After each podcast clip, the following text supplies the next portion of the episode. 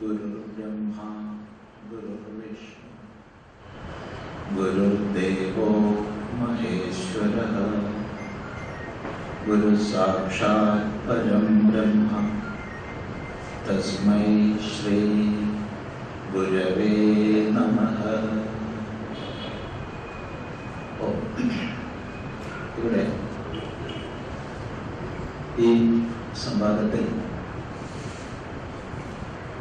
ഭഗവത്ഗീത ജാതി വ്യവസ്ഥയെ പ്രോത്സാഹിപ്പിക്കുന്നുവോ എന്നാണ് വിഷയം നിശ്ചയിച്ചതായി പറഞ്ഞിട്ടുള്ളത്.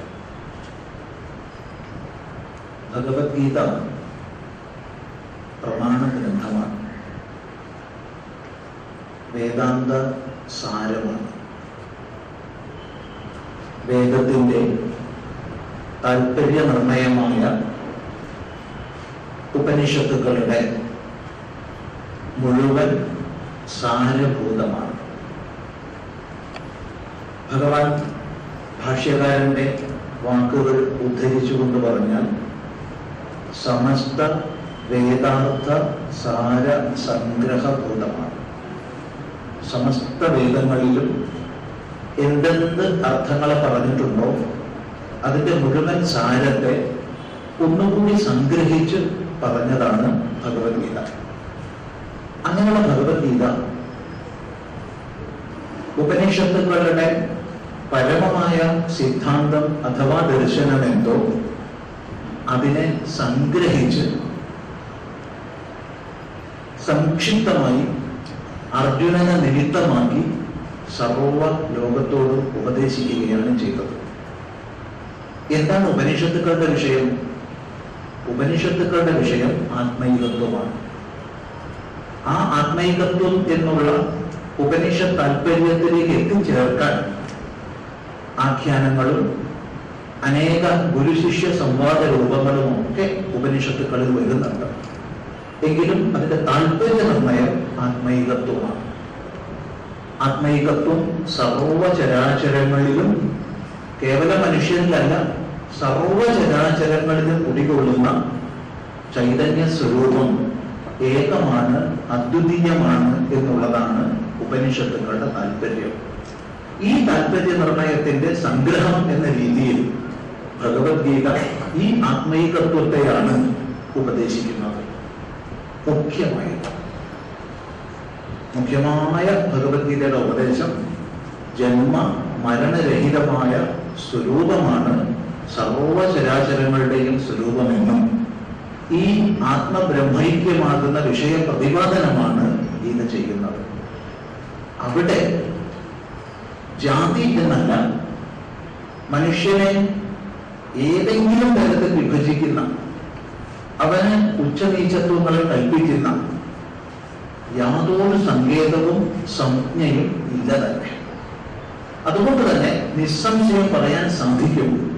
ഗീത ഒരു തരത്തിലും ഏതെങ്കിലും പ്രകാരത്തിൽ ഉച്ചനീചത്വ കൽപ്പനകളോട് കൂടിയ വ്യവസ്ഥയെ ഉപദേശിക്കുന്നില്ല. ജാതീയതയില്ല. ഒരു തരത്തിൽ ജാതീയത ഗീതയിലില്ല. ഗീതയിൽ വർണവ്യവസ്ഥ പറയപ്പെട്ടിട്ടുണ്ട്. വർണം ജാതി അല്ലേ അല്ല. ഗീതയിൽ രണ്ടാം അധ്യായം പതിനൊന്നാം ശ്ലോകം മുതലാണ് ഭഗവാന്റെ ഉപദേശങ്ങൾ വരുന്നത്. ആ രണ്ടാം അധ്യായം പതിനൊന്നാം ശ്ലോകം മുതൽ ഉപസംഹരിക്കുന്നത് വരെ ഒരിടത്തു പോലും ജാതി ശബ്ദം പരാമർശിക്കപ്പെട്ടിട്ട് പോലുമില്ല. എന്നാൽ ഗീതയിൽ ജാതി ശബ്ദമുണ്ട്. ആ ജാതി ശബ്ദം ഉപദേശം ശ്രമിക്കുന്നതിന് മുമ്പ് ശോകമോഹ കലുഷിതനായ വിഷാദഗ്രസ്തനായ വിഡ്ഢിത്തരങ്ങൾ മുഴുവൻ എഴുന്നള്ളിച്ച അർജുനന്റെ വാക്യത്തിലാണ് വരുന്നത് എന്ന് മാത്രമല്ല അർജുനൻ തീർത്തും ശോകമോഹ സംതപ്തനായി ധർമ്മ സമൂഹചിത്തനായി വിഷാദഗ്രസ്തനായി സ്വന്തം കർത്തവ്യത്തിൽ നിന്ന് പിന്തിരിഞ്ഞു. ആ പിന്തിരിയലിനെ ന്യായീകരിക്കാൻ വേണ്ടിയും ഉദാത്തമായ ത്യാഗത്തിന്റെയും സ്നേഹത്തിന്റെയും മുഖമൂർത്തികൾ അണിയിച്ചുകൊണ്ട് ഭഗവാന്റെ മുമ്പിൽ അവതരിപ്പിക്കാൻ വേണ്ടിയും തന്റെ പിന്തിരിയലിനെ ന്യായീകരിക്കാൻ വേണ്ടിയും ഒട്ടനവധി അസംബന്ധങ്ങളെ പുലമ്പുന്നുണ്ട്. ആ അസംബന്ധങ്ങളെ മുഴുവൻ ലോകം കണ്ട ഏറ്റവും വലിയ ഗുരുനാഥനായ ഭഗവാൻ ശാന്തനായി കേട്ടു. കാരണം ഓരോ വിഡ്ഢിത്തം എഴുന്നള്ളിക്കുമ്പോ ഏ അർജുന നീ പറഞ്ഞത് വെട്ടിത്താക്കുവോ എന്ന് പറഞ്ഞാൽ അത് വലിയൊരു വിവാദത്തിന്റെ ഭൂമികയായി മാറും. മറിച്ച് പെയ്യാനുള്ളത് പെയ്തു കഴിഞ്ഞാൽ മേഘം ശാന്തമാകുന്നത് പോലെ ഇവൻ പറയാനുള്ളതൊക്കെ പറഞ്ഞു കഴിയട്ടെ എന്ന് വിചാരിച്ച് മണ്ടാണ്ടിരുന്നു. എല്ലാം പറഞ്ഞു കഴിഞ്ഞ് തന്റെ കർമ്മോപാധിയെ താഴെ വെച്ചു അർജുനൻ.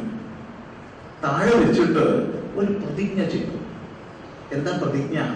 പ്രതികാര ബുദ്ധി ഇല്ലാത്തവനും ആയുധമെടുക്കാത്തവനുമായ എന്നെ ധാർത്തരാഷ്ട്രന്മാർ യുദ്ധത്തിൽ കൊന്നുകൊള്ളട്ടെ അതെനിക്ക് ക്ഷേമകരമായിരിക്കും എന്ന്.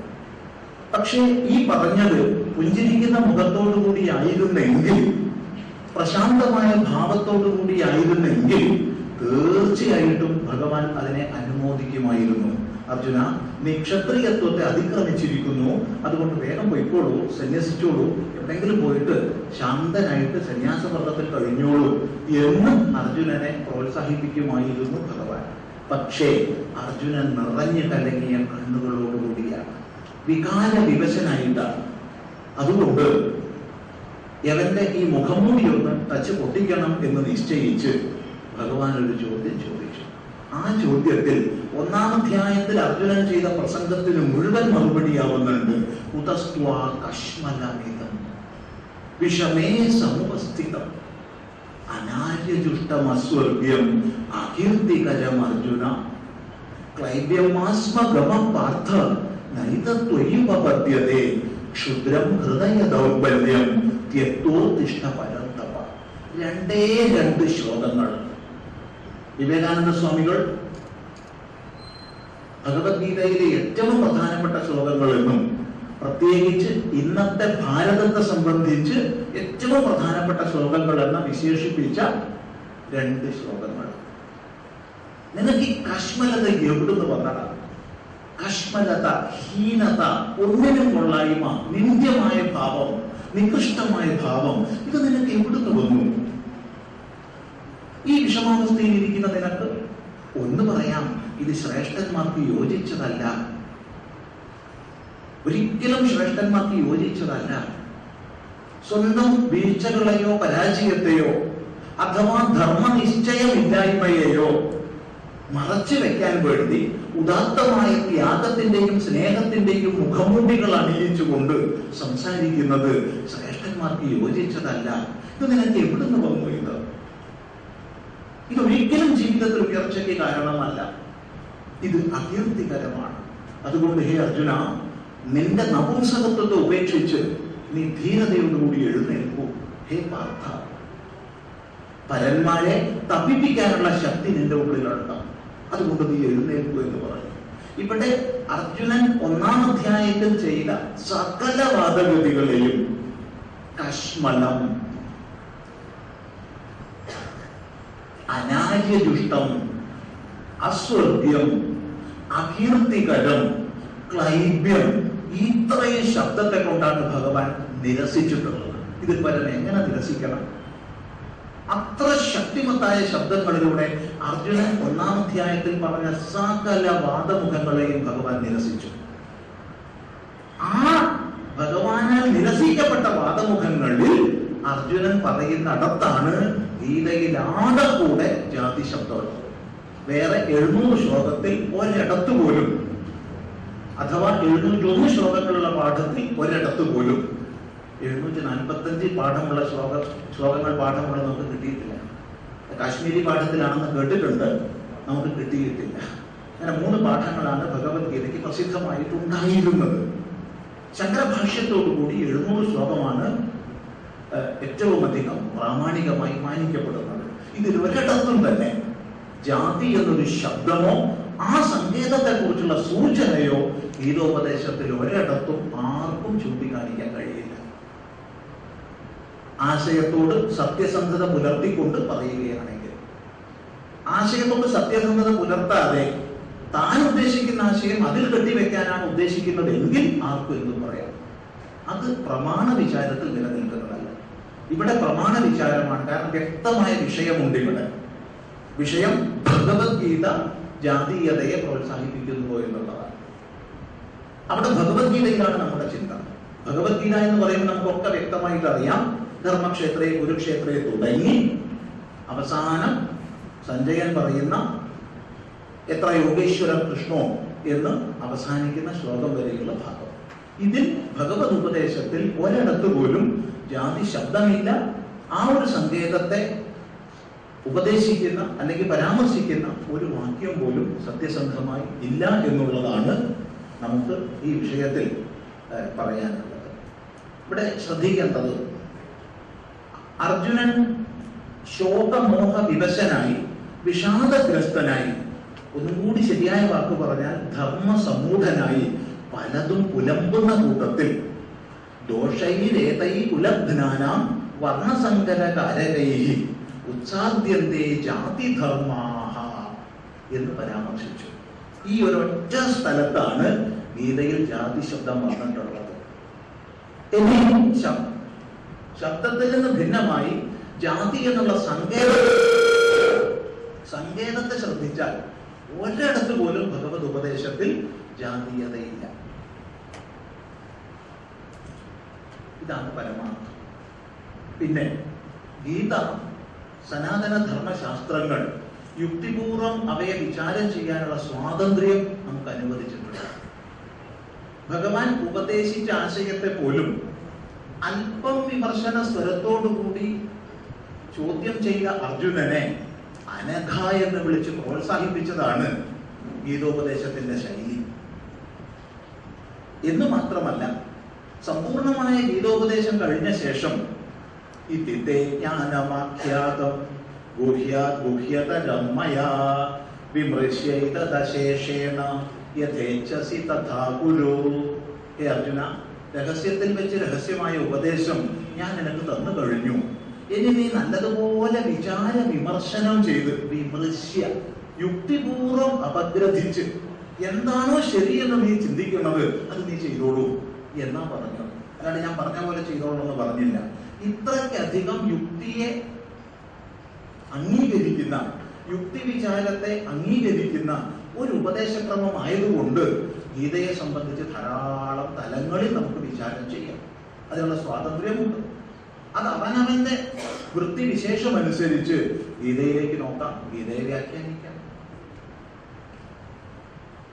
അവിടെ ഗീതോപദേശത്തിൽ നിന്ന് വേദാന്ത സാരത്തെ ഉൾക്കൊള്ളണം എന്ന ദൃഷ്ടിയിൽ പഠിക്കുകയാണെങ്കിൽ ഒരു ശാസ്ത്ര പഠനത്തിന്റെ സമ്പ്രദായ ശുദ്ധിയോടുകൂടി അതിനെ സമീപിക്കുകയാണെങ്കിൽ ഏതൊരു മനുഷ്യനും മനസ്സിലാവും അതിന്റെ ശുദ്ധമായ പാഠം വായിച്ചു കഴിഞ്ഞാൽ ഒരിടത്തും ഗീത ഇന്ന് നമ്മൾ മനസ്സിലാക്കുന്നതായ ജാതീയതയെ ഉപദേശിക്കുന്നില്ല പ്രോത്സാഹിപ്പിക്കുന്നില്ല.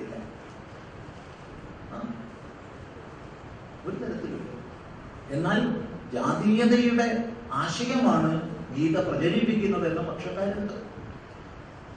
ഗീതയും ജാതീയതയുമായി ബന്ധമില്ല എന്നുള്ളത് നമ്മളിവിടെ പറഞ്ഞു കഴിഞ്ഞു.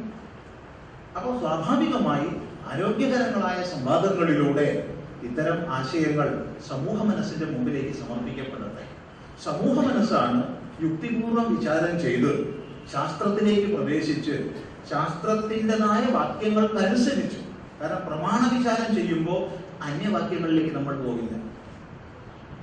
ഒരു ശാസ്ത്രത്തെ കുറിച്ച് വിചാരം ചെയ്യുമ്പോൾ ആ ശാസ്ത്രത്തിലാണ് നമ്മൾ ഇരിക്കേണ്ടത്.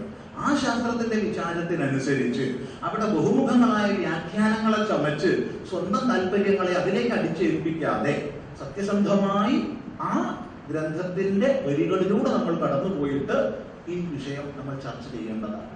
അത്തരം ചർച്ചയിലൂടെ ഇവിടെ അവതരിപ്പിക്കപ്പെടുന്ന ഭാവം സദസ് ഉൾക്കൊണ്ട് യുക്തിപൂർവം സദസ് ചിന്തിക്കുമുണ്ടാവുന്ന സംശയങ്ങൾ ചോദിക്കുകയും അതിന് രണ്ട് വക്താക്കളും അവരുടേതായ രീതിയിൽ മറുപടി പറയുകയും ചെയ്യുമ്പോഴാണ് സംവാദം അർത്ഥപൂർണമാകുന്നത്. ആ അർത്ഥപൂർണമായ സംവാദത്തിന്റെ നിഗമനം തുടർ വിചാരത്തിലൂടെ സംഭവിക്കും ആ സമയത്തല്ല തുടർ വിചാരത്തിലൂടെ സംഭവിക്കും അങ്ങനെ തുടർ വിചാരത്തിലൂടെ തുടർ വിചാരത്തിലൂടെ ശരിയായ അർത്ഥപൂർണത കൈവന്ന് നമ്മൾ ശാസ്ത്രം ഗ്രഹിക്കുമ്പോൾ നമുക്ക് മനസ്സിലാവും ഗീതയിൽ ഒരിടത്തു പോലും ഭഗവത് ഉപദേശത്തിൽ ജാതീയതയെ പരാമർശിച്ചിട്ടില്ല ജാതീയത ഗീതയിലില്ല എന്ന് മാത്രമല്ല കേവലം മനുഷ്യർക്കുള്ളിലുള്ള ഏകത്വമല്ല ഗീത പറയുന്നത്. സമസ്ത ചരാചരങ്ങളിലുള്ളും. സമം സർവേഷു ഭൂതേഷു തിഷ്ഠന്തം പരമേശ്വരം. സർവഭൂതങ്ങളിലും കുലികൊള്ളുന്ന ആത്മചൈതന്യം ഏകമാണ് അദ്വിതീയമാണെന്നാണ് ഗീതയുടെ സന്ദേശം. കേവലം മനുഷ്യർക്കിടയ്ക്ക് മാത്രമല്ല സർവചരാചരങ്ങളിൽ ബ്രഹ്മാവ് മുതൽ പുൽക്കൊടി വരെയുള്ള സകല ചരാചരങ്ങളിലും ചൈതന്യ സ്വരൂപം ഏകമാണെന്ന് പറയുമ്പോൾ പിന്നെ മനുഷ്യക്കൂടെ ഏകമാണെന്ന് പറയേണ്ട ആവശ്യമില്ല. ഈ ഒരു ഏകത്വത്തെ സിദ്ധാന്ത തലത്തിൽ ഉപദേശിക്കുന്ന ഗീത എങ്ങനെയാ ജാതീയതയെ പറയുക? എങ്ങനെയാ ജാതീയതയെ പ്രോത്സാഹിപ്പിക്കുക? അതിന് ഇല്ല തന്നെ. പിന്നെ ശാസ്ത്രഗ്രന്ഥങ്ങളെ പ്രാചീന ശാസ്ത്രഗ്രന്ഥങ്ങളെ ഏത് തന്നെയായാലും നമുക്ക് നമ്മുടെ ദൃഷ്ടിക്കനുസരിച്ച് കാണുകയും വിമർശിക്കുകയും ചെയ്യാം. എപ്പോ? ശാസ്ത്രത്തിന്റെ വാക്യങ്ങളിൽ നിന്നും പ്രകരണത്തിൽ നിന്നും അടർത്തി മാറ്റും. അങ്ങനെ ചെയ്യാതെ ശാസ്ത്ര വിചാരം ചെയ്യുകയാണെങ്കിൽ ഗീതയിൽ ഗീതാർത്ഥത്തിനനുസരിച്ച് സഞ്ചരിക്കുകയാണെങ്കിൽ ജാതീയത എന്നൊരു സങ്കല്പം ഗീതയിൽ ഇല്ല ഉപദേശിക്കപ്പെട്ടിട്ടില്ല അത്തരം സങ്കേതം ഇല്ല. ഇതാണ് ആ വിഷയത്തിൽ നമുക്ക് ആരംഭം എന്ന നിലയ്ക്ക് പറയാനുള്ളത്. ഇവിടെ പറഞ്ഞ സമയം ആദ്യം തുടക്കത്തിൽ ഇരുപത് മിനിറ്റാണ്.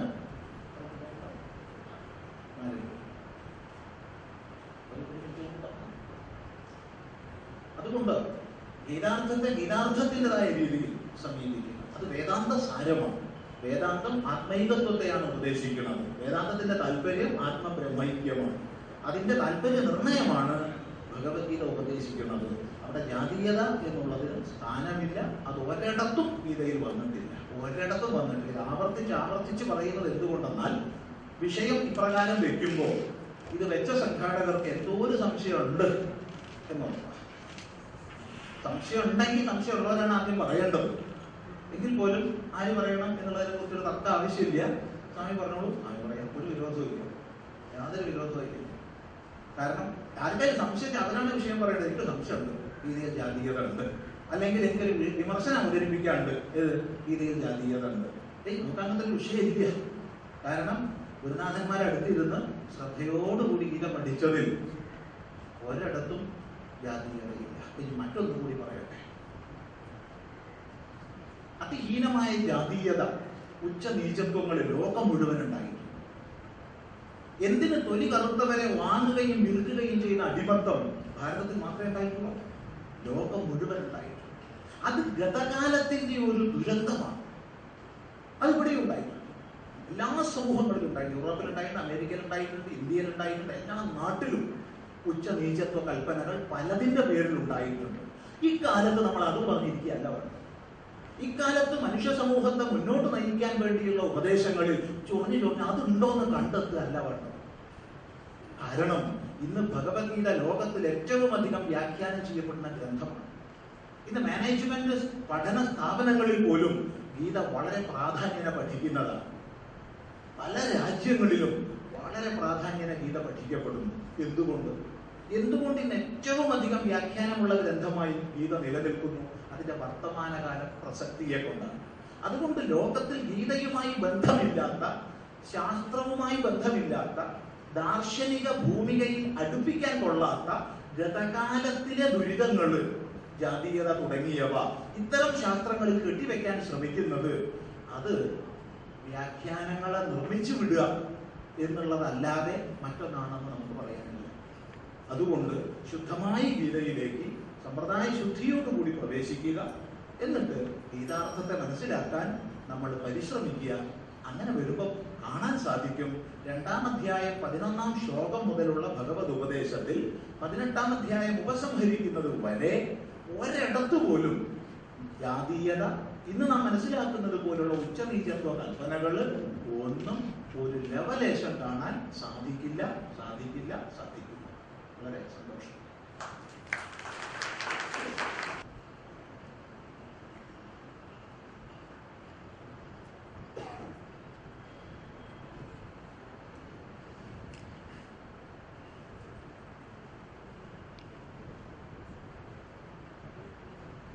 എല്ലാവർക്കും നമസ്കാരം ഈ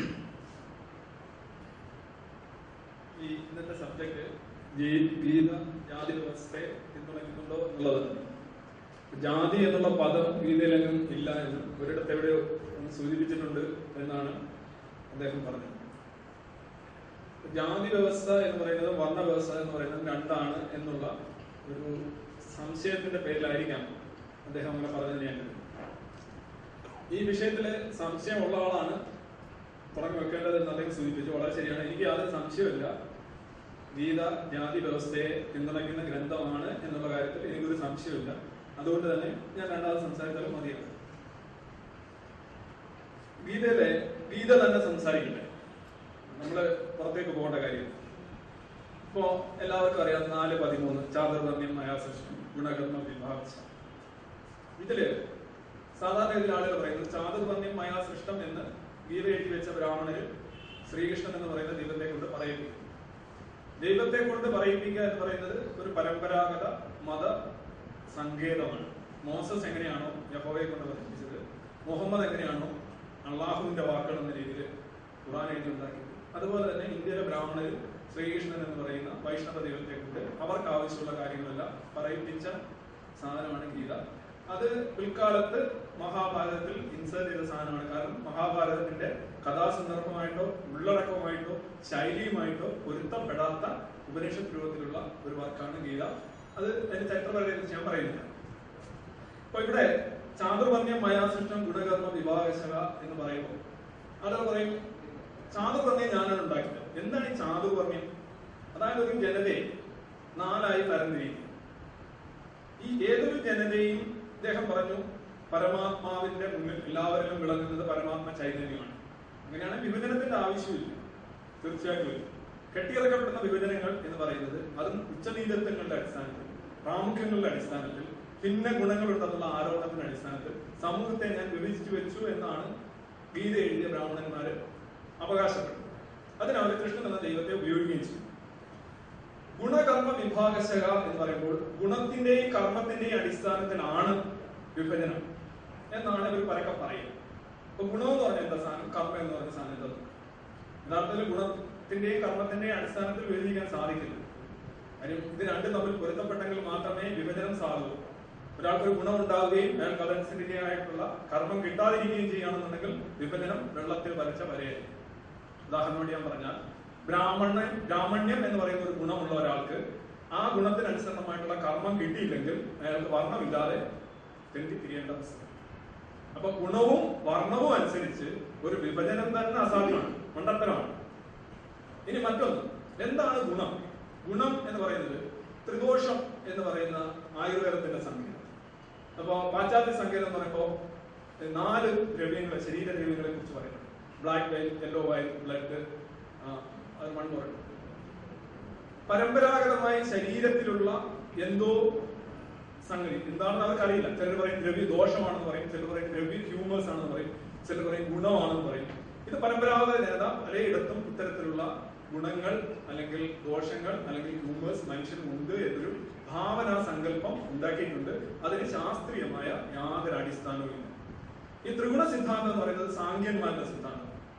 മനുഷ്യനിൽ മൂന്ന് ഗുണങ്ങളാണ് പ്രധാനമായിട്ടുള്ളത്. യഥാർത്ഥത്തിൽ മൂന്ന് ഗുണങ്ങളുടെ അടിസ്ഥാനത്തിൽ മൂന്ന് വർണങ്ങളാണ് വേണ്ടത്. ഇവിടെ നാല് വർണങ്ങളുണ്ട്. ആദ്യത്തെ നമുക്കറിയാൻ കഴിയും ഇപ്പോ പുരുഷ സൂക്തം ആ, ഋഗ്വേദത്തിലെ പുരുഷ സൂക്തം അതിൽ ഇൻട്രഡക്ഷൻ ഇൻസേർഷൻ ആണെന്നാണ് പൊതുവിൽ എല്ലാവരും പറയുന്നത്. കാരണം അതിനുശേഷം വരുന്ന ശതപല ബ്രാഹ്മണം തൈത്തിരീയ ബ്രാഹ്മണം അതിനകത്തൊക്കെ മൂന്ന് വർണങ്ങളേ ഉള്ളൂ. ഈ മൂന്ന് ഗുണമാണെങ്കിൽ മൂന്ന് വർണമാണ് വേണ്ടത്.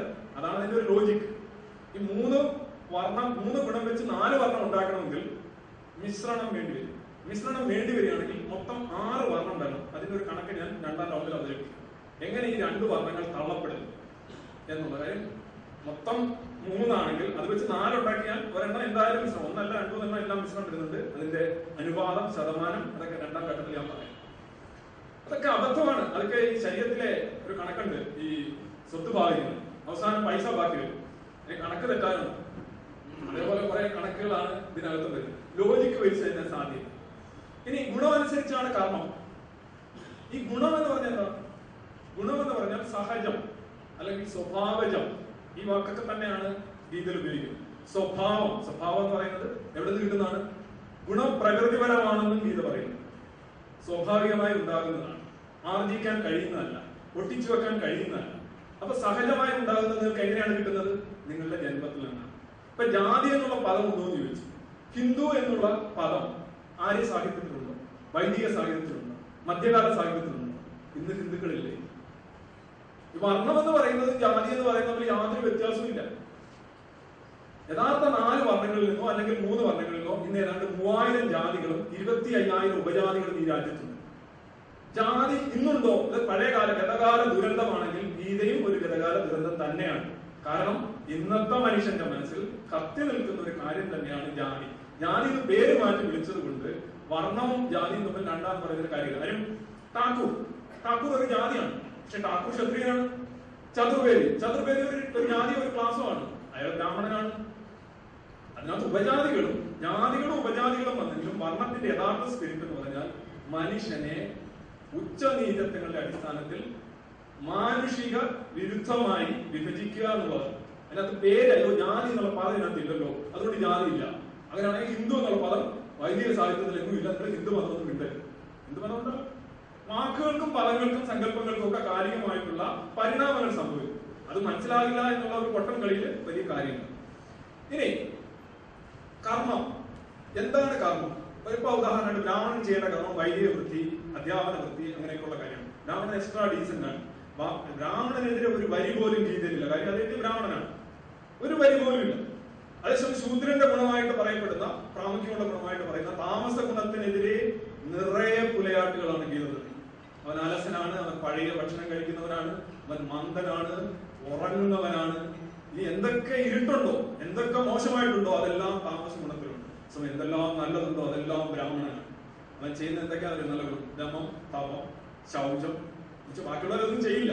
അതേപോലെ മനോനിയന്ത്രണം. നിങ്ങൾ ബ്രാഹ്മണരെ കണ്ടിട്ടുണ്ടാവും. എന്തുമാത്രം മനോനിയന്ത്രണമാണ് അവർക്കുള്ളത്? എല്ലാ നല്ല ഗുണങ്ങളും ബ്രാഹ്മണർക്ക് അതിന്റെ ഒരു പോർഷൻ ക്ഷത്രിയന് കൊടുക്കും. പിന്നെ കുറച്ച് ഇങ്ങോട്ട് വേണ്ടി ഇത് ശരിക്കും ആരാണ് എഴുതിയത് വ്യക്തമാണ്. യഥാർത്ഥത്തിൽ ചാതുർവർണ്യം മയാസൃഷ്ടം എന്ന് പറയുന്നത് ഒരു സാമൂഹ്യ സോഷ്യൽ കോൺസ്പിറസി ഒരു ജനതയെ യഥാർത്ഥത്തിൽ വിഭജിച്ചു വെക്കുക അതും ഉച്ചനീതത്വങ്ങളുടെയും ഏറ്റക്കുറച്ചിലെ അടിസ്ഥാനത്തിൽ വിഭജിച്ചു വെക്കുക എന്ന് പറഞ്ഞു കഴിഞ്ഞാൽ അതൊരു സോഷ്യൽ കോൺസ്പിറസിയാണ് ആ സോഷ്യൽ കോൺസ്പിറസി ശരിക്കും ഋഗ്വേദത്തിലെ പുരുഷ സൂക്തം ആടി ചെയ്തപ്പോൾ തുടങ്ങിയ കാര്യമാണ്. അത് ഗീതയിൽ കൊണ്ടുവന്ന് കുറച്ചുകൂടെ അരക്കിട്ട് ഉറപ്പിക്കുന്നു എന്നേ ഉള്ളൂ. ഗീതയിൽ ഭഗവാനെ കൊണ്ട് പറയിപ്പിക്കും അപ്പൊ ഭക്തർക്കെല്ലാം സംതൃപ്തിയാവും. എന്തുകൊണ്ടാണ് ഇന്ത്യയിലെ സംഘർഷങ്ങളും സമരങ്ങളും ഒക്കെ ഉണ്ടാവാത്തത് ഉദാഹരണമായിട്ട് കർമ്മ സിദ്ധാന്തം പോലെയുള്ള. കാരണം ഈ സ്വഭാവജം അല്ലെങ്കിൽ ഗുണം എന്ന് പറയുന്നത് നിങ്ങളുടെ ജന്മത്തിൽ നിന്നാണ് കിട്ടുന്നത്. നിങ്ങൾ ജനിക്കുമ്പോഴേ നിങ്ങൾക്ക് ഗുണം ഉണ്ടാവണം. കാരണം നിങ്ങൾക്ക് ആണിയാൻ പറ്റുന്ന കാര്യമല്ല. അതാണ് ഇന്നത്തെ നാട്ടിലെ ആളുകൾ ഒരു ഒരു ഒരു ഭക്ഷണം സ്റ്റേറ്റ്മെന്റ് പറയാറുണ്ടല്ലോ. ജാത്യാലുള്ളത് തൂത്താ പോകുന്നില്ല ഇതൊക്കെ എവിടുന്ന് വന്നെന്നറിയാം ഗീതയൊക്കെ പഠിച്ചു വന്ന ഒരു മാനസികാവസ്ഥയിൽ നിന്ന് ഈ ഗുണം എന്ന് പറഞ്ഞാൽ ഇൻട്രൻസിക് ആൻഡ് ഇൻഹറൻ ക്വാളിറ്റിയാണ് ഈ ക്വാളിറ്റി എന്ന് പറഞ്ഞാൽ മാറില്ല. അതനുസരിച്ചുള്ള കർമ്മം കിട്ടണം എന്നുള്ളതാണ് പക്ഷെ ഗുണവും കർമ്മവും വെച്ചൊരു വിഭജനം സാധ്യമാണോ എന്നാണ് ആദ്യം ഞാൻ ചോദിക്കുന്നത്. ഒന്ന് ഗുണം ഇന്ന ഗുണമുള്ള ഒരാൾക്ക് അതിന് പറ്റിയ കർമ്മം കിട്ടണമെന്നില്ല. അപ്പൊ അയാളുടെ വർണം എന്താണ്? അതൊരു ചോദ്യം. രണ്ട് കർമ്മം മാറാമല്ലോ. ഇവർ പറയുന്നത് കർമ്മം മാറാം. അതായത് ഗുണം അനുസരിച്ചാണ് കർമ്മം. നേരെ തിരിച്ചാണ്. ഗീത പറഞ്ഞു വെക്കുന്നത് ബ്രാഹ്മണൻ ഇന്ന ഇന്ന ഗുണങ്ങൾ ഉണ്ട് എന്നാണ്.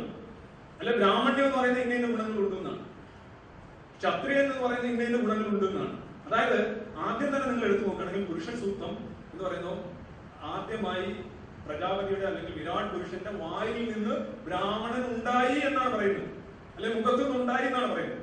ബ്രാഹ്മണ്യോസ് മുഖമാസീത് എന്ന് പറയുമ്പോൾ ബ്രാഹ്മണൻ അവിടെ ഉണ്ടായി കഴിഞ്ഞു. ഇനിയാണ് ബ്രാഹ്മണന്റെ ഗുണം.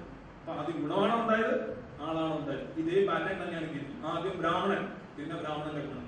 അവിടെ വേറെ തപ്പൊന്നുമില്ല ഇനി കർമ്മം മാറിക്കൊണ്ടിരിക്കുക. ഞാനിപ്പോ അധ്യാപകനാണ്. സപ്പോസ് ഞാൻ നാളെ വേറൊരു ജോലിക്ക് സോൾജർ ആവാൻ ശ്രമിക്കും അപ്പൊ എന്റെ ജാതിയോ ജാതി എന്ന് തന്നെ വ്യത്യാസമൊന്നുമില്ല. അത് നമുക്ക് തർക്കിക്കാം. ജാതി മാറും അല്ലെ വർണം മാറും. അല്ലെ അടുത്ത ദിവസം ഞാൻ വേറെ ജോലി. കച്ചവടം. ഒരു ബേക്കറി ഒക്കെ ഇട്ട് അടിപൊളിയായിട്ട് മാറും. എനിക്ക് തോന്നിയ ഞാൻ മാറും. ഞാൻ ഓരോ ദിവസം ഓരോ ഇന്ന് ഞാൻ ഒരു ഒരു മാട്രിമോണിയൽ കോളത്തിൽ കൊടുക്കുകയാണ് വിവാഹം വധുവിന് ആവശ്യം. ഇന്ന് ക്ഷത്രിയനും നാളെ ബ്രാഹ്മണനും അടുത്ത ദിവസം വൈശ്യനുമാകാൻ സാധ്യതയുള്ള ഒരു വിവാഹം വധുവിന് ആവശ്യമുണ്ട്. അത് കൊടുക്കാൻ പറ്റും. ഇന്ത്യയിൽ കൊടുക്കാൻ പറ്റില്ല. പണ്ടും കൊടുക്കാൻ പറ്റില്ല ഇപ്പോഴും കൊടുക്കാൻ പറ്റില്ല. അങ്ങനെയൊന്നും മാറ്റാൻ പറ്റില്ല. വെറുതെ വ്യാഖ്യാനിച്ച് ഒപ്പിച്ചിട്ട് കാര്യമില്ല. ഇതൊന്ന് രണ്ട് ഏറ്റവും പരമപ്രധാനമായ കാര്യം.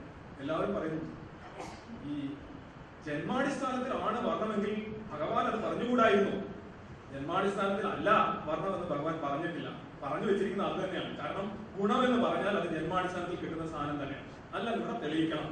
വളരെ നിർബന്ധമുള്ള കാര്യമാണ് ഇനി ഗുണാടിസ്ഥാനത്തിലാണ് വിഭജനം എന്ന് പറയുന്ന ഗീത ഒരു പുരോഗമനമാണ് എന്ന് ആളുകൾ പറഞ്ഞേക്കാം എന്നാൽ യഥാർത്ഥത്തിൽ ഗീത പറയുന്നത് ഗുണാടിസ്ഥാനത്തിൽ ഉള്ള കർമ്മം ചെയ്യണമെന്നല്ല നോട്ട് എ പോയിന്റ് ഗുണാടിസ്ഥാനത്തിലുള്ള കർമ്മം ചെയ്യണമെന്നല്ല ഗീത പറയുന്നത്. മറിച്ച് ഗീത പറയുന്നത് നിനക്ക് അസൈൻ ചെയ്തിട്ടുള്ള കർമ്മം ചെയ്യണമെന്നാണ്. Assigned duty. സഹജമായിട്ടുള്ള കർമ്മം. ആര് സഹജമാക്കി? ഞാൻ സഹജമാക്കി. എന്ന് പറഞ്ഞാൽ എന്നെ പിന്തുണയ്ക്കുന്ന ബ്രാഹ്മണർ സഹജമാക്കി. ഉദാഹരണമായി ശ്രേയാൻ സ്വധർമ്മേ വിഗുണ. നിങ്ങൾ മൂന്ന് അൻപത്തഞ്ചിൽ പരധർമ്മോ സ്വ അനിഷ്ഠിതാത് സ്വധർമ്മോ നിധനം ശ്രേയം പരധർമ്മോ ഭയാവഹ. പരധർമ്മം എന്ന് പറഞ്ഞാൽ ഭയാവഹമാണ് എന്നാണ്. ശ്രേയാൻ സ്വധർമ്മേ വിഗുണ. അതായത് നിന്റെ ഗുണം. നിന്റെ കർമ്മം നിനക്ക് അനുഷ്ഠിക്കാനുള്ള കർമ്മം ചിലപ്പോൾ മോശമായിരിക്കും. ഫോർ എക്സാമ്പിൾ പൊട്ടിപ്പണി. അത് കുറച്ച് മോശമായിരിക്കും. അല്ലെങ്കിൽ നിനക്ക് ഇഷ്ടമല്ലാതെ മോശമായ ഒരു സാധനം എന്നാലും എന്താണ്? ശ്രേയാൻ സ്വധർമ്മേ വിഗുണ വിഗുണമാണെങ്കിലും ശ്രേയസ്കരമാണ് സ്വന്തം ധർമ്മം. ഫസ്റ്റ് ലൈൻ പരധർമ്മോ സ്വ അനിഷ്ഠിത.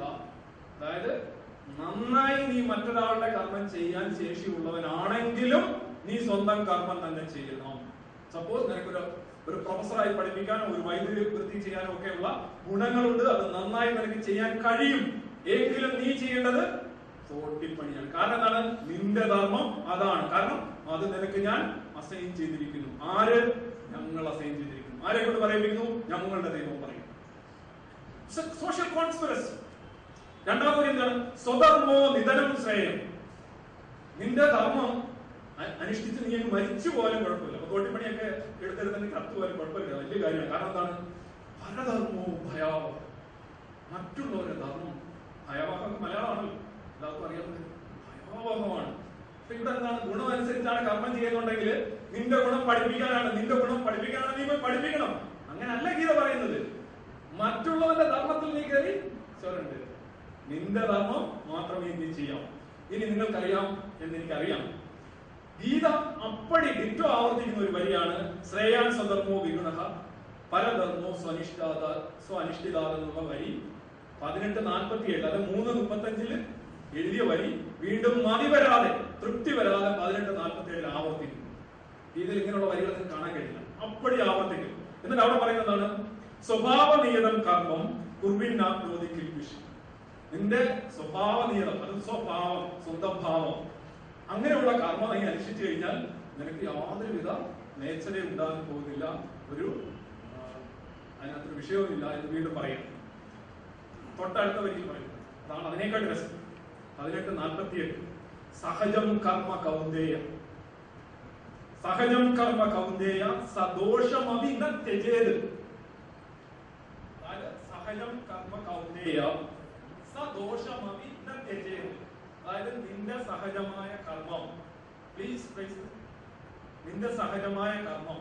സദോഷമാപി നത്യജേത് അതിന് ദോഷം ഉണ്ടെങ്കിലും കളയരുത്. നീ ചെയ്യുന്ന മഹാമോശം പരിപാടിയാണെങ്കിലും കളയരുത്. ഗീത പറയുന്ന. കർമ്മം വെച്ചാണ് ആളുകളെ കർമ്മവും ഗുണവും വെച്ചാണ് ജനങ്ങളെ വർണങ്ങളിലാക്കിയിരിക്കുന്നത് ഗീത പറയാണ് സഹജം കർമ്മ കൗന്ദേയ സദോഷമതി ത്യജേത്. Salvaram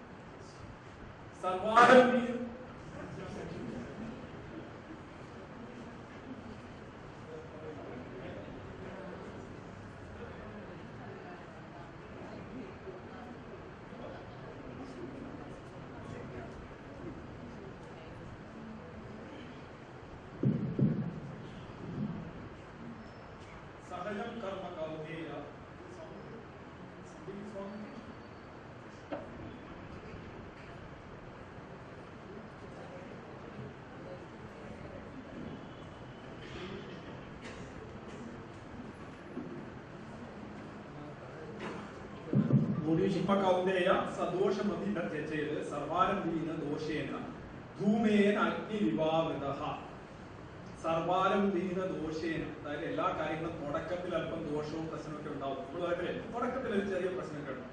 ഒരു വല്ലാത്ത ഒരു കരൾ ഒരു ഒന്ന് വിടക്ക് കൈയൊക്കെ ഒന്ന് വിറക്ക് ഒരു വല്ലായ്മ തോന്നും. പക്ഷെ സർവവും ആരംഭത്തിൽ അല്പം ദോഷമൊക്കെ തോന്നും. പക്ഷെ എന്താണ്? എങ്ങനെ?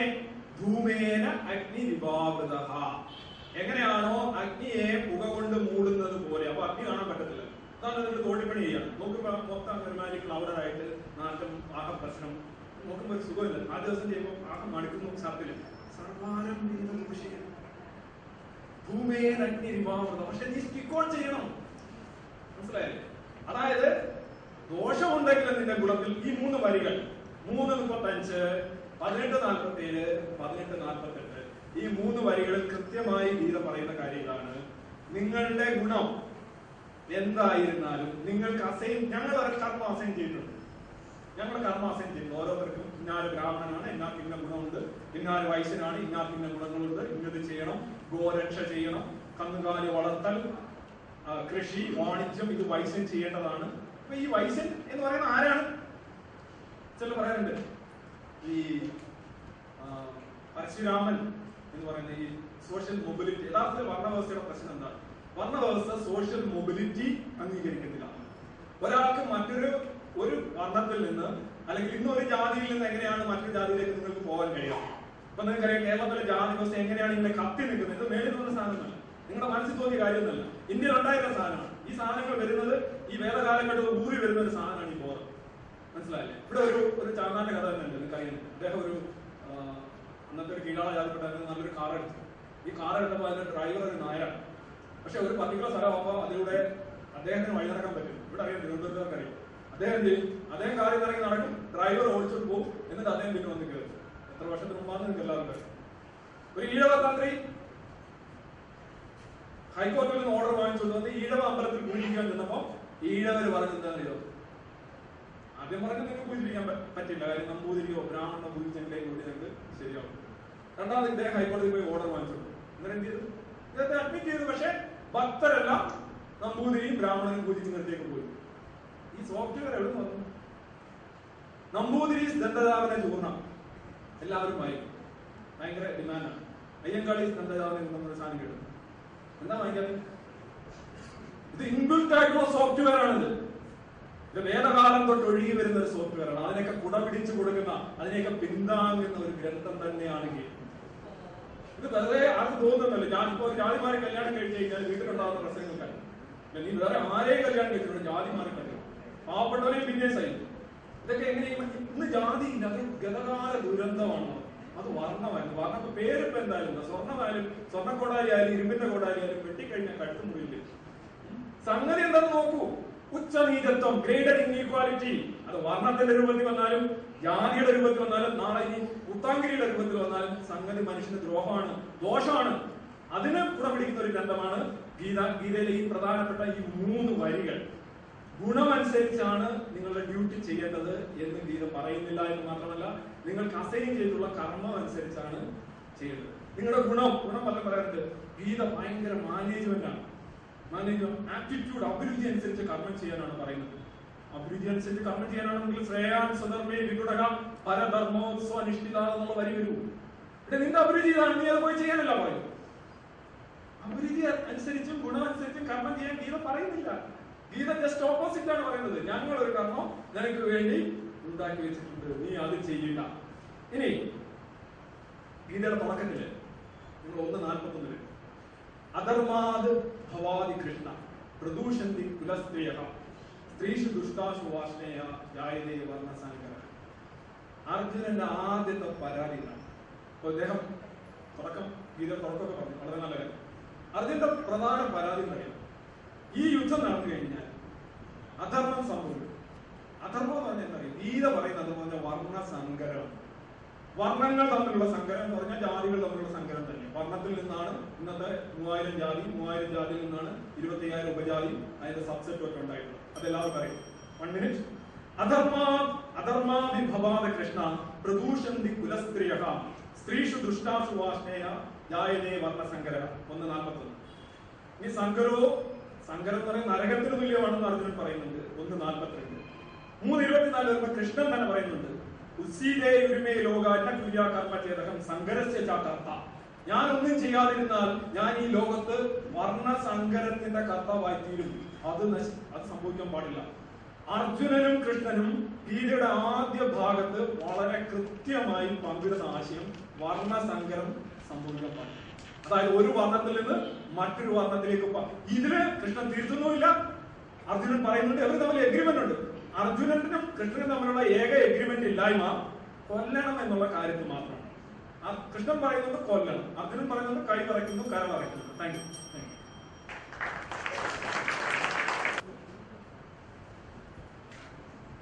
നമ്മൾ വർണം ജാതി എന്നിവ ഒന്നാണ് രണ്ടും രണ്ടല്ല എന്ന ഒറ്റ മുൻ ധാരണയിൽ ഉറച്ചുകൊണ്ടുള്ള ഒരു ഭാഷണമാണ് കേട്ടത് മറ്റൊന്ന് ഉച്ചനീചത്വങ്ങളോട് കൂടിയ സാമൂഹിക വ്യവസ്ഥകൾ ലോകത്തിന്റെ എല്ലാ ഭാഗങ്ങളിലും ഉണ്ടായിട്ടുണ്ട്. കേവലം ഭാരതത്തിലല്ല ആ ഗതകാലത്തിലുണ്ടായ ദുരന്തങ്ങളെ ഇന്നത്തെ ശാസ്ത്രത്തിന്റെ അല്ലെങ്കിൽ ഗീതയുടെ അല്ലെങ്കിൽ ഏതെങ്കിലും ശാസ്ത്രത്തിന്റെ തലയിലേക്ക് കെട്ടിവെക്കരുതെന്നാണ് പറഞ്ഞത്. ആ പറഞ്ഞതിന് ജാതീയത ഗതകാല ദുരന്തമാണ് ഇക്കാലത്ത് ഇല്ല എന്ന് ചിദാനന്ദപുരസ്വാമി പറഞ്ഞു പറഞ്ഞെന്ന് അർത്ഥമില്ല. പറയാത്ത അർത്ഥം എടുത്ത് ധരിക്കുന്നു. മറിച്ച് ഗതകാലത്ത് ലോകം മുഴുവൻ ഉണ്ടായിരുന്ന അടിമ കച്ചവടം വരെ മനുഷ്യനെ വിലക്കി വാങ്ങി വിൽക്കുന്ന ആഭാസം വരെ ലോകത്തിൽ നിലനിന്നിരുന്നു. ഇത് ഗീതയിൽ നിന്നുണ്ടായതാണ് അപ്പൊ താൻ ഉദ്ദേശിക്കുന്ന ലോകത്തിൽ കാണുന്ന ദോഷങ്ങളൊക്കെ ഗീതയിൽ കെട്ടി ആരോപിക്കണം എന്ന ഒരു നിശ്ചയദാർഢ്യത്തോടു കൂടിയാണ് ഒരാൾ സംസാരിക്കുന്നത് എങ്കിൽ അയാൾക്ക് എന്തു പറയാം? അതിന് മറുപടി പറയേണ്ട ആവശ്യം നമുക്കില്ല. പക്ഷെ ഒന്ന് പറയാനുണ്ട്. നമ്മൾ എവിടെ ചെന്ന് കഴിഞ്ഞാലും നമുക്ക് അറിയാത്ത ഭാഷയിൽ ഏതെങ്കിലുമൊക്കെ സംശയങ്ങൾ ഉന്നയിക്കപ്പെട്ടാൽ ആ ഭാഷ എനിക്ക് അറിയില്ല എന്ന് പറയാറുണ്ട്. പ്രത്യേകിച്ച് ഇന്ന് ജിഹാദ് തുടങ്ങിയ ശബ്ദങ്ങൾ അസ്ഥാനത്തും അപ്രകരണത്തിലും ഉപയോഗിക്കപ്പെടുമ്പോൾ അതിനെക്കുറിച്ചൊക്കെ പൊതുവേദിയിൽ നിന്ന് സംശയം വന്നാൽ എനിക്ക് അറിയില്ല ഞാൻ അറബി പഠിച്ചിട്ടില്ല. അതുകൊണ്ട് അത് അറബി പഠിച്ച വിദ്വാൻമാരോട് ചോദിക്കണം എന്ന് ഞാൻ പറയാറുണ്ട്. ഇവിടെ സംസ്കൃത ശ്ലോകങ്ങൾ ചൊല്ലുമ്പോഴെങ്കിലും ഒന്ന് ശരിയായി ചൊല്ലണം. അല്ലെങ്കിൽ വിഷമാണ്. അല്ലെങ്കിൽ ചൊല്ലാതെ അർത്ഥം പറഞ്ഞാൽ മതി. കാരണം അർത്ഥം തീരെ മാറിപ്പോകുന്നുണ്ട്. ശ്രേയാൻ സ്വധർമ്മോ വിഗുണ എന്നുള്ളത് പ്രഥമ വിഭക്തിയിലുള്ള ശബ്ദം. സ്വധർമ്മേ എന്ന് സപ്തമിയിലാക്കി കഴിഞ്ഞാൽ അർത്ഥം തീരെ മാറിപ്പോയി അത് പറയൂ. എങ്ങനെയാ പറയുക? അപ്പൊ അതുകൊണ്ട് ഗീതയെക്കുറിച്ച് സംസാരിക്കാൻ വരുമ്പോൾ ചുരുങ്ങിയത് ഒരു മാന്യത ചെയ്യണം. ഏറ്റവും ചുരുങ്ങിയത് സംസ്കൃതം പഠിക്കണം അല്ലാതെ ട്രാൻസ്ലേഷനുകളെ മാത്രം അപേക്ഷിച്ചുകൊണ്ട് സംസാരിച്ചാൽ നമുക്ക് ഗീതയെക്കുറിച്ച് ചർച്ച ചെയ്യാൻ പറ്റില്ല. എനിക്കറിയാത്ത വിഷയങ്ങളെ കുറിച്ച് ചർച്ച ചെയ്യാതിരിക്കുക എന്ന ഔചിത്യമെങ്കിലും എനിക്ക് വേണം. ഇത് പറയാൻ കാരണം ഉച്ചാരണ വികലമായി ചെയ്യുമ്പോൾ പ്രത്യേകിച്ച് അധ്യാപകരൊക്കെ ആവുമ്പോൾ അതൊരു വിഷമമുള്ള വിഷയം അതുകൊണ്ടാണ് ഇങ്ങനെ പറഞ്ഞത്. പറയാൻ നിർബന്ധിതനായിരിക്കുകയാണ്. കാരണം ഒരു സ്ഥലത്തല്ല. സംസ്കൃത ഉച്ചാരണം ചെയ്തത് മുഴുവൻ വികലമാകുമ്പോൾ അത് ചൂണ്ടിക്കാണിക്കാതിരിക്കാൻ പറ്റില്ല. അതുകൊണ്ട് ജാതി വ്യവസ്ഥയും വർണവ്യവസ്ഥയും ഒന്നാണെന്ന ഉറച്ച ധാരണയിലാണോ സംസാരിക്കുന്നത്? എങ്കിൽ സംവാദം ആവശ്യമില്ല. മറിച്ച് ഗ്രന്ഥത്തിലേക്ക് പോയിട്ട് അതിൽ നിന്ന് എടുത്തുകൊണ്ട് സംസാരിക്കാനാണോ അതിന്റെ ക്രമികതയെ ശ്രദ്ധിക്കാനാണോ എങ്കിൽ സംവാദം കൊണ്ട് പ്രയോജനമുണ്ട്. ഇവിടെ ബ്രാഹ്മണർ ദൈവത്തെ കൊണ്ട് പറയിപ്പിച്ചതാണ് ഗീത എന്ന് പറഞ്ഞു എങ്ങനെയാ ബ്രാഹ്മണർ ദൈവത്തെ കൊണ്ട് പറയിപ്പിച്ച്? ഏത് ബ്രാഹ്മണർ പറയിപ്പിച്ചു? ഗീത നമുക്ക് ലഭിക്കുന്നത് ഭീഷ്മപർവത്തിലാണ് ഭീഷ്മപർവത്തിൽ ആറാമത്തെ പർവമായ ഭീഷ്മപർവത്തിൽ ഇരുപത്തിയഞ്ച് മുതൽ നാൽപ്പത്തിരണ്ട് വരെയുള്ള പതിനെട്ട് അധ്യായങ്ങളിലാണ് ഭഗവത്ഗീത ഉള്ളത്. ഈ ഭഗവത്ഗീത മഹാഭാരതത്തിന്റെ ഭാഗമായിരിക്കുന്നത് മഹാഭാരത രചയിതാവായ വ്യാസഭഗവാന്റെ പേരിലാണ് നാം മനസ്സിലാക്കുന്നത്. എന്നാണ് വ്യാസൻ ബ്രാഹ്മണനായതെന്നോ ഏത് ബ്രാഹ്മണന്റെ നിർദ്ദേശം അനുസരിച്ചാണ് വ്യാസൻ അത് എഴുതിയതെന്നോ പ്രമാണസഹിതം പറഞ്ഞ അല്ല സ്വന്തം മനോകൽപ്പനയും വ്യാഖ്യാനങ്ങൾ ചവച്ചുണ്ടാക്കുന്ന ഒരു ഒരു ഒരു- രീതിയുമാണെങ്കിൽ ആർക്കും എന്ന് പറയാം? പ്രമാണത്തെക്കുറിച്ച് ചർച്ച ചെയ്യുന്ന പ്രമാണത്തിനനുസരിച്ച് ചർച്ച ചെയ്യുന്ന വേദിയായി സംവാദവേദിയെ സ്വീകരിക്കുന്നുണ്ടോ ഉണ്ടെങ്കിൽ വ്യക്തമായി വ്യാസഭഗവാൻ മഹാഭാരതം എഴുതിയത് ഏത് ബ്രാഹ്മണന്റെ അല്ലെങ്കിൽ ഏത് ബ്രാഹ്മണരുടെ നിർദ്ദേശം അനുസരിച്ചാണെന്ന് ഏതെങ്കിലും ഒരു പ്രാചീന ഗ്രന്ഥത്തിൽ നിന്ന് ഉദ്ധരണി ചൂണ്ടിക്കാണിച്ചത്. അല്ലാത്ത പക്ഷം ആരോപിച്ചാൽ അത് ദോഷകരമാണ്. അതൊരിക്കലും ചെയ്യരുതാത്തതാണ്. അതുപോലെ മഹാഭാരതവുമായി ഒരു തരത്തിലും ഘടിക്കാത്തതാണ് ഭഗവത്ഗീത എന്ന് പറയുന്നു. എന്താ ഈ പറഞ്ഞതിന്റെ അർത്ഥം? മഹാഭാരതത്തിലെ ഭീഷ്മപർവത്തിൽ വരുന്ന ഒരു ഭാഗം അത് ഭഗവത്ഗീത പർവം എന്ന ഉപപർവത്തിലാണ് വരുന്നത്. ഓരോ പർവവും ഉപപർവങ്ങളായി വിഭജിക്കപ്പെട്ടിട്ടുണ്ട്. അതിൽ ഭഗവത്ഗീത ഉപപർവം എന്നുള്ള പർവത്തിൽ വരുന്ന ഭാഗം മഹാഭാരതമായിട്ട് ഗണിക്കാത്തതാണെന്ന് പറഞ്ഞാൽ അതൊരു പുതിയ കണ്ടെത്തലാണ് അത് പുതിയ വ്യാഖ്യാനമാണ്. അങ്ങനെ വ്യാഖ്യാനം ശ്രമിക്കാനാണ് ഉദ്ദേശിക്കുന്നതെങ്കിൽ പിന്നെ സംവാദമല്ല വിവാദം ഉണ്ടാവുക. ഇവിടെ സംവാദത്തിന് വകുപ്പില്ല. കാരണം ഏതെങ്കിലും ഗ്രന്ഥത്തെക്കുറിച്ച് പ്രമാണയുക്തമായി സംസാരിക്കുമ്പോൾ അതിന്റെ ഭാഷ സ്വീകരിക്കണം. അല്ലാതെ സ്വന്തം മനോകൽപിതമായി അടിച്ചേൽപ്പിക്കാനാണ് ശ്രമിക്കുന്നതെങ്കിൽ അത് സംവാദമായിരിക്കില്ല എന്ന് ബഹുമാനപൂർവം മോഡറേറ്ററോട് പറയാൻ ആഗ്രഹിക്കുകയാണ്. അതുപോലെ ഗുണകർമ്മ വിഭാഗശഃ ചാതുർവർണയം മയാ സൃഷ്ടം. നാലാം അധ്യായത്തിൽ ചാതുർവർണത്തെ കുറിച്ച് പറയുന്ന ഭാഗം. അവിടെ ഭഗവത്ഗീതയിൽ ഞാൻ എന്ന് ശ്രീകൃഷ്ണൻ പറയുന്നത് ഏതൊക്കെ അർത്ഥത്തിലുണ്ട്? ചില സ്ഥലത്ത് അർജുന സഖാവ് പാർത്ഥസാരഥി എന്ന് നിലയ്ക്കാം ചില സ്ഥലത്ത് ഈശ്വരൻ എന്നുള്ള ഭാഗത്തിലാണ്. ചില സ്ഥലത്ത് അഹം എന്നുള്ള ശബ്ദം ഭഗവാൻ പ്രയോഗിച്ചിട്ടുള്ളത് പരമാത്മ എന്നുള്ള തലത്തിലാണ്. ഇതിൽ ഈ സന്ദർഭത്തിൽ ഈശ്വര അർത്ഥത്തിലാണ് വരുന്നത്. അല്ലാതെ എല്ലായിടത്തും ഒരർത്ഥം കൽപ്പിച്ച ഗീത വായിച്ച ഒരു വസ്തു മനസ്സിലാവില്ല. അപ്പൊ ഞാൻ ഈശ്വരൻ എന്ന് വെച്ചാൽ ജഗത്തിന്റെ സൃഷ്ടിക്രമത്തെ സ്തുതിപാലനത്തെ സംഹാരക്രമത്തെ സംബന്ധിച്ച് ഈശ്വരനായ ഞാൻ ഗുണകർമ്മ വിഭാഗങ്ങൾക്കനുസരിച്ച് ചാതുർവർണത്തെ സൃഷ്ടിച്ചിരിക്കുന്നു എന്ന് പറഞ്ഞാൽ അത് ഈശ്വരീയമായ നിയമമാണ്. അത് ഹിന്ദു സമൂഹത്തിലെന്നോ ക്രിസ്ത്യൻ സമൂഹത്തിലെന്നോ മുസ്ലിം സമൂഹത്തിലെന്നോ വ്യത്യാസമില്ല.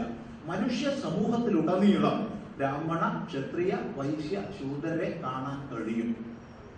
ലോകത്തിൽ ഏത് രാജ്യത്ത് പോയി കഴിഞ്ഞാലും നല്ലൊരു അധ്യാപകനെ കണ്ടുപോകും സത്വഗുണ പ്രധാനമായ ഗുണഘടനയോടുകൂടിയ നല്ലൊരു അധ്യാപകനെ കണ്ടുവോ അയാൾ അച്ഛനായിരുന്നോ അമ്മയായിരുന്നോ ചോദിക്കേണ്ട ആവശ്യമില്ല.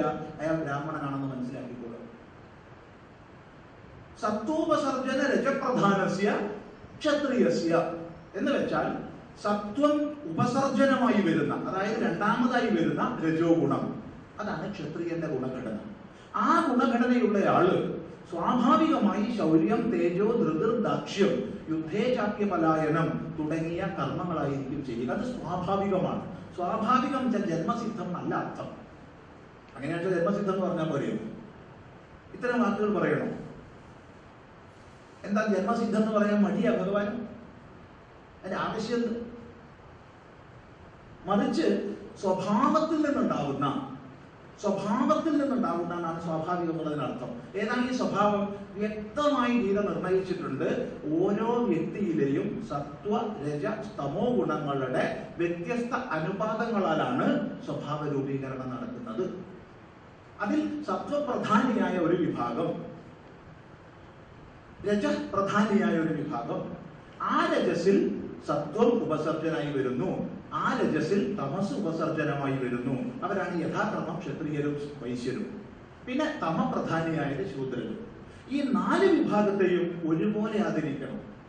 ഇവിടെ വളരെ ഖേദകരമായ ഒരു പരാമർശം കേട്ടത് ദുഃഖമുണ്ട്. തോട്ടിപ്പണി കുറച്ച് മോശമാണെന്നുള്ള സ്വരം കേട്ടത്. ഓരോ തൊഴിലിനും അതിന്റെ മാന്യതയുണ്ട്. എപ്രകാരം ഒരു യൂണിവേഴ്സിറ്റി ചെയ്ത് കൈയടിക്കരുത് കൈയടിക്കുന്ന സമയം കൂടി വല്ലതും തീർക്കുക. കുറച്ചും വിവേകശാലികളാണ്. ഇത് തന്നെയാണ് രജസ്വഭാവം ഇപ്പൊ ഈ കൈയടിച്ചല്ലോ എല്ലാവരും കൈയടിച്ചിട്ടുണ്ടാവില്ല.